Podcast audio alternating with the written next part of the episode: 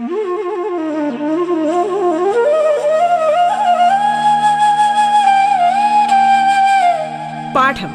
കേട്ടു പഠിക്കാൻ റേഡിയോ കേരളയിലൂടെ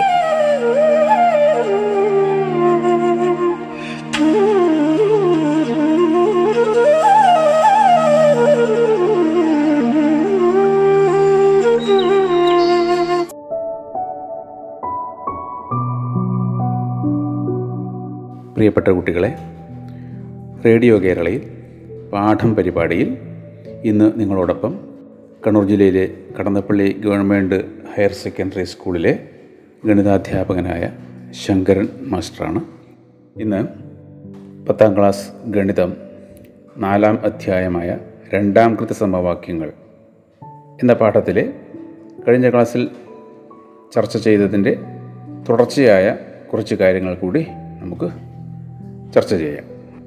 കഴിഞ്ഞ ക്ലാസ്സിൽ നേരിട്ട് വർഗരൂപത്തിലെഴുതിയ ഒരു സമവാക്യത്തിൽ നിന്നും നമ്മൾ അതിൻ്റെ പരിഹാരം കണ്ടെത്തുകയാണ് ചെയ്തത്. ഉദാഹരണത്തിന് x + 10 2 സമം 100, അതിൽ നമ്മൾ എക്സ് കണ്ടുപിടിക്കാനുള്ള വഴി കണ്ടെത്തി. അതുപോലെ കുറേ പ്രവർത്തനങ്ങൾ ചെയ്തിരുന്നു. ഇന്ന് നമുക്ക് വർഗത്തികവ് എന്ന ഭാഗമാണ് ചർച്ച ചെയ്യാനുള്ളത്. ഇനി ഒരു ചോദ്യം ശ്രദ്ധിക്കുക. ഒരു ചതുരത്തിൻ്റെ വലിയ വശത്തിന് ചെറിയ വശത്തേക്കാൾ 2 മീറ്റർ നീളം കൂടുതലാണ്. അതിൻ്റെ പരപ്പളവ് 224 ചതുരശ്ര മീറ്ററാണ് എങ്കിൽ വശങ്ങളുടെ നീളം എന്താണ്? ചോദ്യം ഒരിക്കൽ കൂടി പറയാം. ഒരു ചതുരത്തിൻ്റെ വലിയ വശത്തിന് ചെറിയ വശത്തേക്കാൾ 2 മീറ്റർ നീളം കൂടുതലാണ്. അതിൻ്റെ പരപ്പളവ് 224 ചതുരശ്ര മീറ്റർ എങ്കിൽ ചതുരത്തിൻ്റെ വശങ്ങളുടെ നീളം എന്താണ്? അപ്പോൾ നമ്മൾക്കിതിനെ ആദ്യമായി ബീജഗണിത രൂപത്തിലാക്കണം.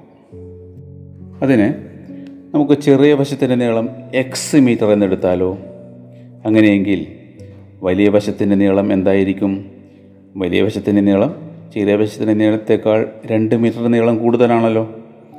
അപ്പോൾ വലിയ വശത്തിൻ്റെ നീളം x + 2 എന്ന് കിട്ടുന്നു.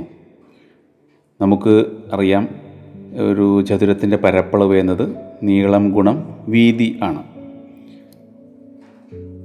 അപ്പോൾ ഇത് രണ്ടും തമ്മിൽ ഗുണിച്ചാൽ നമുക്ക് പരപ്പളവ് കിട്ടും. അതായത് x × x + 2 എന്നതാണ് ഇതിൻ്റെ പരപ്പളവ്. അത് 224 എന്ന് തന്നിട്ടുണ്ടല്ലോ. അങ്ങനെ വരുമ്പോൾ x × x + 2 സമം 224 എന്ന് കിട്ടുന്നു. x × x + 2നെ നമ്മൾ മറ്റൊരു രീതിയിലേക്ക് എങ്ങനെ മാറ്റി എഴുതും? x + 2 എന്ത് ബ്രാക്കറ്റിനുള്ളിലാണല്ലോ ഉള്ളത്.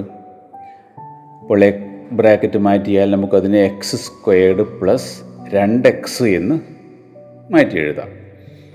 അപ്പോൾ x² + 2x സമം 224 എന്നതാണ് നമ്മുടെ സമവാക്യം. ഇതിൽ നിന്നും നമുക്ക് എക്സ് എങ്ങനെ കണ്ടുപിടിക്കാം?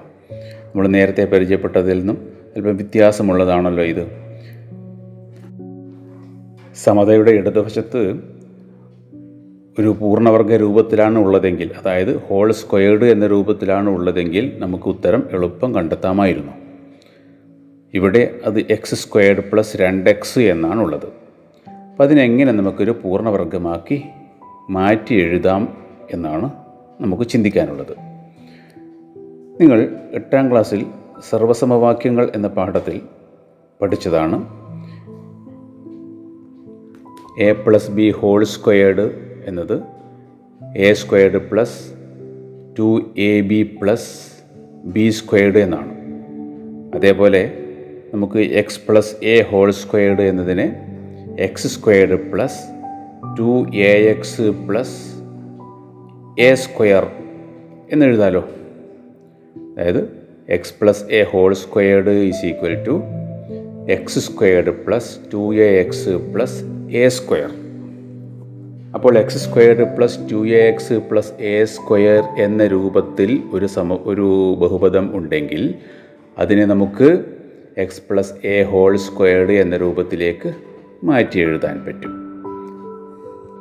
ഇവിടെ x squared plus 2ax plus a squared എന്നൊന്ന് ശ്രദ്ധിച്ചു നോക്കൂ നിങ്ങൾ. അതിൽ മധ്യഭാഗത്തുള്ള 2ax, അതായത് എക്സിൻ്റെ ഗുണകമായ 2a, അതിൻ്റെ പകുതിയുടെ വർഗ്ഗമാണ് അവസാനമായി എ സ്ക്വയർ എന്നത് ആണല്ലോ. അതായത് x square plus 2ax plus 2aയുടെ പകുതിയുടെ വർഗ്ഗം, അതാണ് നമുക്ക് രണ്ടിൻ്റെയും തുകയുടെ, അതായത് എക്സ് പ്ലസ് എയുടെ വർഗ്ഗമായിട്ട് എഴുതാൻ പറ്റുന്നത്. അങ്ങനെയെങ്കിൽ എക്സ് സ്ക്വയർഡ് പ്ലസ് 2x എന്നതിനെ ഒരു പൂർണ്ണവർഗ്ഗമാക്കി മാറ്റി എഴുതണമെങ്കിൽ നമ്മൾ ഏത് സംഖ്യ കൂട്ടേണ്ടി വരും? 2xലെ 2, അതിൻ്റെ പകുതിയുടെ വർഗ്ഗം ആണല്ലോ. എക്സിൻ്റെ ഗുണകമായ 2ൻ്റെ പകുതിയുടെ വർഗ്ഗം കൂട്ടിയാൽ മതിയല്ലോ. അതായത് x square plus 2x plus 1 square, x squared plus 2x plus 1. ഇപ്പോൾ x squared plus 2x plus 1 എന്നതിൻ്റെ പൂർണ്ണവർഗ രൂപം എന്താണ്? എക്സ് പ്ലസ് 1 ഹോൾ സ്ക്വയേർഡ് എന്നാണ്.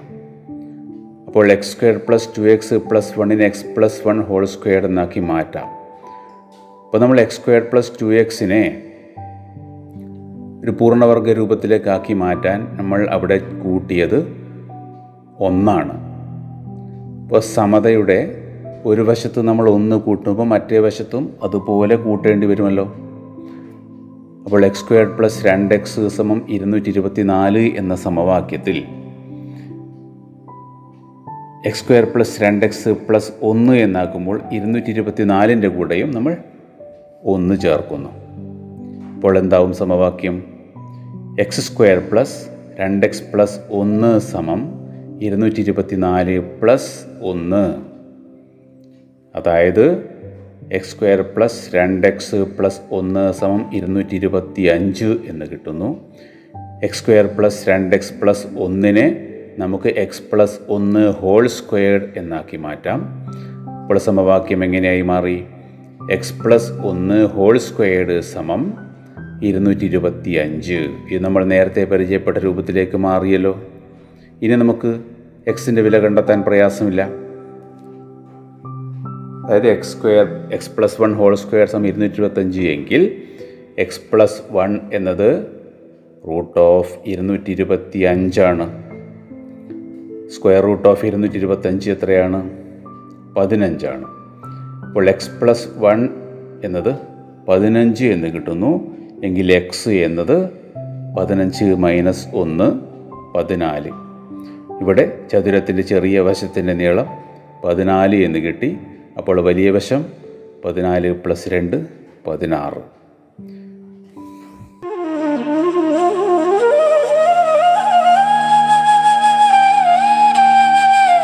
പാഠം കേട്ടു പഠിക്കാൻ റേഡിയോ കേരളയിലൂടെ.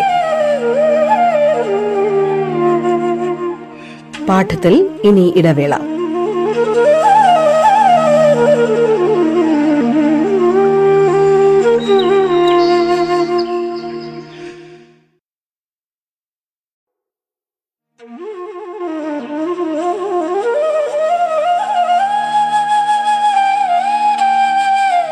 പാഠം കേട്ടു പഠിക്കാൻ റേഡിയോ കേരളയിലൂടെ തുടർന്ന് കേൾക്കാം. പാഠം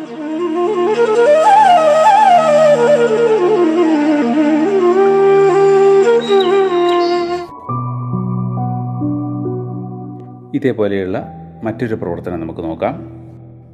ഒരു ചതുരത്തിൻ്റെ വലിയ വശത്തിന് ചെറിയ വശത്തേക്കാൾ 20 മീറ്റർ നീളം കൂടുതലാണ്. അതിൻ്റെ പരപ്പളവ് 224 ചതുരശ്ര മീറ്ററാണ് എങ്കിൽ വശങ്ങളുടെ നീളം എന്താണ്? ഇവിടെ വലിയ വശത്തിന് ചെറിയ വശത്തേക്കാൾ 20 മീറ്റർ നീളമാണ് കൂടുതൽ. അതിനെ ബീജഗണിത രൂപത്തിലേക്ക് മാറ്റിയാൽ എക്സ് ഇൻറ്റു എക്സ് പ്ലസ് 20 സമം 224 എന്ന് കിട്ടും. എക്സ് ഇൻറ്റു എക്സ് പ്ലസ് 20 എത്രയാണ്? എക്സ് സ്ക്വയർഡ് പ്ലസ് 20x ആണല്ലോ. ഇപ്പോൾ x²+20x 224. നേരത്തെ നമ്മൾ കണ്ടതുപോലെ പൂർണ്ണവർഗമാക്കാൻ x²+20x കൂടെ എത്രയാണ് ചേർക്കേണ്ടത്? നമ്മൾ കണ്ടു എക്സിൻ്റെ ഗുണകത്തിൻ്റെ പകുതിയുടെ വർഗം ചേർത്താൽ മതി. അതായത് x²+20x + 20ൻ്റെ പകുതിയായ 10ൻ്റെ വർഗം, 10². അത് ചേർക്കുമ്പോൾ വലതുവശത്തും നമ്മൾ 10² എന്ന് ചേർക്കുന്നു. അപ്പോൾ x²+20x + 10² 224 + 10². അതായത് x + 10² 324 എന്ന് കിട്ടും. x + 10² 324 എങ്കിൽ x + 10 എന്നത് √324, അതായത് 18. x + 10 18 എങ്കിൽ x എത്രയാണ്? 18 - 10, അതായത് 8. അപ്പോൾ ചതുരത്തിൻ്റെ വശങ്ങൾ 8 മീറ്ററും 28 മീറ്ററുമാണെന്ന് കാണാം. ജ്യാമിതീയ രീതിയിൽ എങ്ങനെയാണ് വർഗം പൂർത്തീകരിക്കേണ്ടത് എന്ന് ടെക്സ്റ്റ് ബുക്കിൽ വളരെ വിശദമായിട്ട് കൊടുത്തിട്ടുണ്ട്. അത് നിങ്ങൾ നന്നായി വായിച്ച് മനസ്സിലാക്കേണ്ടതാണ്. ഇനി ഒരു സമചതുരത്തിൽ നിന്ന് 2 മീറ്റർ വീതിയുള്ള ഒരു കഷണം മുറിച്ച് മാറ്റുന്നു. ഒരു സമചതുരത്തിൽ നിന്ന് 2 മീറ്റർ വീതിയുള്ള ഒരു കഷ്ണം മുറിച്ച് മാറ്റുന്നു. മിച്ചമുള്ള ചതുരത്തിൻ്റെ പരപ്പളവ് 99 ചതുരശ്ര മീറ്റർ എങ്കിൽ ആദ്യ സമചതുരത്തിൻ്റെ വശങ്ങളുടെ നീളം എത്രയാണ്? ഇവിടെ നമുക്ക് സമചതുരത്തിൻ്റെ ഒരു വശത്തിൻ്റെ നീളം x മീറ്റർ എന്നെടുക്കാം. 2 മീറ്റർ വീതിയുള്ള ഒരു കഷ്ണം മുറിച്ച് മാറ്റുകയാണെങ്കിൽ മിച്ചമുള്ള ചതുരത്തിൻ്റെ വശങ്ങളുടെ നീളം എന്തൊക്കെയായിരിക്കും? ഒരു വശം x തന്നെയാണല്ലോ, മറ്റേ വശം x - 2 മീറ്റർ ആയിരിക്കും. അപ്പോൾ വശങ്ങൾ x - 2. എങ്ങനെയെങ്കിൽ ഈ മിച്ചമുള്ള ചതുരത്തിൻ്റെ പരപ്പളവ് എന്തായിരിക്കണം? x × x - 2, അതായത് x² - 2x ചതുരശ്ര മീറ്റർ ആയിരിക്കുമല്ലോ. അതെത്രയാണ് നമുക്ക് തന്നിട്ടുണ്ട്? 99 ചതുരശ്ര മീറ്ററാണ്. എങ്കിൽ നമുക്ക് സമവാക്യത്തെ എങ്ങനെ മാറ്റി എഴുതാം? x² - 2x 99 എന്നെഴുതാം. ഇവിടെ എക്സ് നമുക്ക് എങ്ങനെ കണ്ടുപിടിക്കാം? ഇവിടെ വർഗം തികക്കാൻ വേണ്ടി ഇരുവശത്തും നമ്മൾ കൂട്ടേണ്ട സംഖ്യ ഏതാണ് എന്ന് കണ്ടെത്തിയാൽ മതി. x + 2x എന്നതുപോലെ x² - 2xനെ എങ്ങനെയാണ് നമുക്ക് വർഗ്ഗരൂപത്തിലാക്കാൻ പറ്റുക എന്ന് പരിശോധിച്ച് നോക്കൂ. നമുക്കറിയാം x² + 2ax + a² എന്നത് x + a² ആയിരുന്നു എങ്കിൽ x² - 2ax + a² എന്നത് x - a² ആയിരിക്കുമല്ലോ. അങ്ങനെയെങ്കിൽ x² - 2xനെ വർഗ്ഗരൂപത്തിലാക്കാൻ നമുക്ക് ഏത് സംഖ്യ കൂട്ടണം?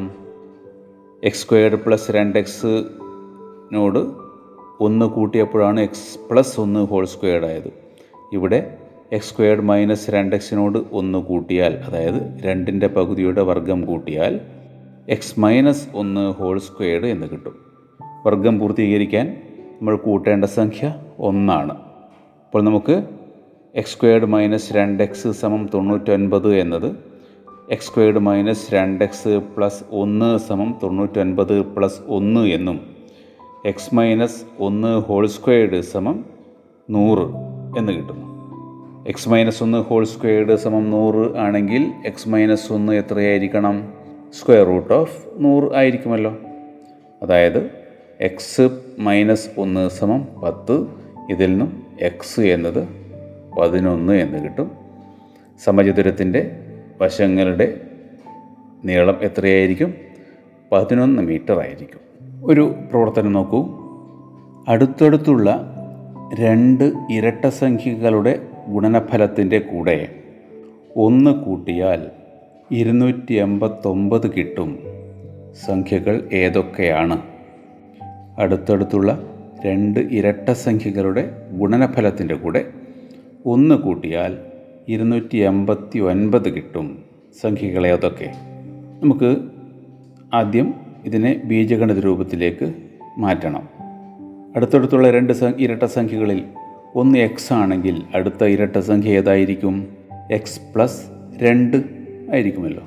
അപ്പോൾ എക്സ് + 2 ഇതാണ് അടുത്തടുത്തുള്ള രണ്ട് ഇരട്ട സംഖ്യകൾ. ഇവയുടെ ഗുണനഫലം എക്സ് × എക്സ് + 2 അതിൻ്റെ കൂടെ 1 കൂട്ടിയാൽ 250 കിട്ടുന്നു. എക്സ് × എക്സ് + 2 എന്താണ്? x² + 2x. അപ്പോൾ സമവാക്യം എങ്ങനെയായി മാറും? x² + 2x + 1 = 289. ഇവിടെ സമതയുടെ ഇടതുവശത്ത് പൂർണ്ണവർഗ രൂപത്തിലാക്കാൻ വലിയ പ്രയാസമില്ല. x + 1 ഹോൾ സ്ക്വയർഡ് എന്നാക്കി മാറ്റാം. അപ്പോൾ ഇവിടെ x + 1 ഹോൾ സ്ക്വയർഡ് = 289 എന്ന് കിട്ടും. ഏതിൻ്റെ വർഗ്ഗമാണ് 289? 17ൻ്റെ വർഗ്ഗമാണ് 289 ആണല്ലോ. അങ്ങനെയെങ്കിൽ x + 1 ഹോൾ സ്ക്വയർഡ് എന്നത് 17 സ്ക്വയർഡ് എന്ന് കിട്ടും. x + 1 എന്നത് 17 എന്ന് കിട്ടുന്നു. എക്സ് എന്നത് 17 - 1 അതായത് 16. x 16 എന്ന് കിട്ടി. ആദ്യത്തെ ഇരട്ട സംഖ്യ 16, അടുത്തത് 16 + 2 = 18. അപ്പോൾ ഇരട്ട സംഖ്യകൾ 16, 18 എന്ന് ലഭിക്കുന്നു. ഇനി നമുക്ക് സമാന്തര ശ്രേണിയുമായി ബന്ധപ്പെട്ട ഒരു പ്രവർത്തനം രണ്ടാകൃതി സമവാക്യത്തിലൂടെ നമുക്കെങ്ങനെ പരിഹരിക്കാമെന്ന് നോക്കാം. 5, 7, 9 ഇങ്ങനെ തുടരുന്ന സമാന്തര ശ്രേണിയുടെ ആദ്യത്തെ എത്ര സംഖ്യകൾ കൂട്ടിയാലാണ് 140 കിട്ടുക? 5, 7, 9 ഇങ്ങനെ തുടരുന്ന സമാന്തര ശ്രേണിയിലെ ആദ്യത്തെ എത്ര സംഖ്യകൾ കൂട്ടിയാലാണ് 140 കിട്ടുക എന്നതാണ് ചോദ്യം. നമുക്കറിയാം 5, 7, 9 ഇങ്ങനെ തുടരുന്ന സമാന്തര ശ്രേണിയിലെ n പദങ്ങളുടെ തുകയാണ് 140 എന്ന് സങ്കല്പിക്കാം. എൻ്റെ വില കണ്ടെത്തിയാൽ മതിയല്ലോ. നമുക്ക് സമാന്തര ശ്രേണിയിലെ n പദങ്ങളുടെ തുക കാണുന്നത് എങ്ങനെയാണ്? ഇവിടെ 5, 7, 9 എന്ന സമാന്തര ശ്രേണിയുടെ n-ാം പദം എത്രയാണ്, അതായത് ബീജഗണിത രൂപം എത്രയാണ് എന്ന് നോക്കാം. ഇതിൻ്റെ ബീജഗണിത രൂപം എന്നത് 5, 7, 9 എന്നത് ഇരട്ട സംഖ്യകളുടെ കൂടെ 3 കൂട്ടിയതാണല്ലോ. ഇരട്ട സംഖ്യകളേക്കാൾ 3 കൂടുതലുള്ള സംഖ്യകളാണ് 5, 7, 9 ഇവ. അങ്ങനെ വരുമ്പോൾ അതിൻ്റെ ബീജഗണിത രൂപം 2n + 3 എന്നാണല്ലോ. an + b എന്ന രൂപത്തിൽ ഒരു സമാന്തര ശ്രേണിയുടെ n പദങ്ങളുടെ തുക നേരിട്ട് കണ്ടുപിടിക്കാൻ നമുക്കൊരു സൂത്രവാക്യം അറിയാം. എന്താണത്? a × n + 1/2 + bn എന്നതാണല്ലോ.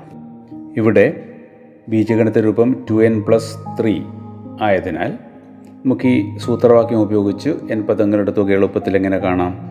2n × n + 1/2 + 3n. 2n × n + 1/2 + 3n എന്ന് കിട്ടും. ഇതിനെ ലഘൂകരിച്ചാൽ n² + n + 3n അതായത് n² + 4n എന്ന് ലഭിക്കും. n പദങ്ങളുടെ തുക n² + 4n എന്ന് ലഭിച്ചു. ഇത് 140 എന്ന് നമുക്ക് സങ്കല്പിച്ച് n എത്രയാണ് എന്ന് കാണാം. n² + 4n = 140 എന്ന സമവാക്യത്തിൽ നിന്നും നമുക്ക് n എങ്ങനെ കണ്ടുപിടിക്കാം? നമ്മൾ നേരത്തെ പരിചയപ്പെട്ട രൂപത്തിലേക്ക് ഈ സമവാക്യം മാറിയല്ലോ. n² + 4n = 140. ഇതിൽ ഇരുവശത്ത് വർഗം പൂർത്തീകരിക്കാൻ നമുക്ക് n² + 4nൻ്റെ കൂടെ 4ൻ്റെ പകുതിയുടെ വർഗം കൂടി ചേർക്കണം ആണല്ലോ. അപ്പോൾ അത് n² + 4n + 2² = 140 + 2² എന്ന് വരും. ഇരുവശത്തും 4 ചേർത്തു. ഇപ്പോൾ ഇടതുവശത്തേത് എങ്ങനെ പൂർണ്ണവർഗമായി? n+2 = 144 എന്ന് ലഭിക്കും. n+2ൻ്റെ വർഗ്ഗം 144 എങ്കിൽ n+2 എന്നത് 12 ആയിരിക്കുമല്ലോ. n+2 12 ആണെങ്കിൽ n 12 - 2 അതായത് 10 എന്ന് ലഭിക്കുന്നു. അതായത് 10 പദങ്ങളുടെ തുകയാണ് 140 എന്ന് ലഭിക്കും. ആദ്യത്തെ 10 പദങ്ങളുടെ തുകയാണ് 140 എന്ന് നമുക്ക് ഉത്തരം ലഭിക്കും. അപ്പോൾ ഇത്തരത്തിൽ സമാന്തര ശ്രേണിയിലുള്ള പല പ്രശ്നങ്ങൾക്കും നമുക്ക് രണ്ടാം കൃതി സമവാക്യം രൂപീകരിച്ച് ഉത്തരം കണ്ടെത്താൻ സാധിക്കുന്നതാണ്. ഇനി ഒരുപാട് പ്രവർത്തനങ്ങൾ ഇതുമായി ബന്ധപ്പെട്ട് ചെയ്യാനുണ്ട്. നമുക്ക് കൂടുതൽ പ്രവർത്തനങ്ങളുമായി നമുക്ക് അടുത്ത ക്ലാസ്സിൽ വീണ്ടും ഒത്തുചേരാം.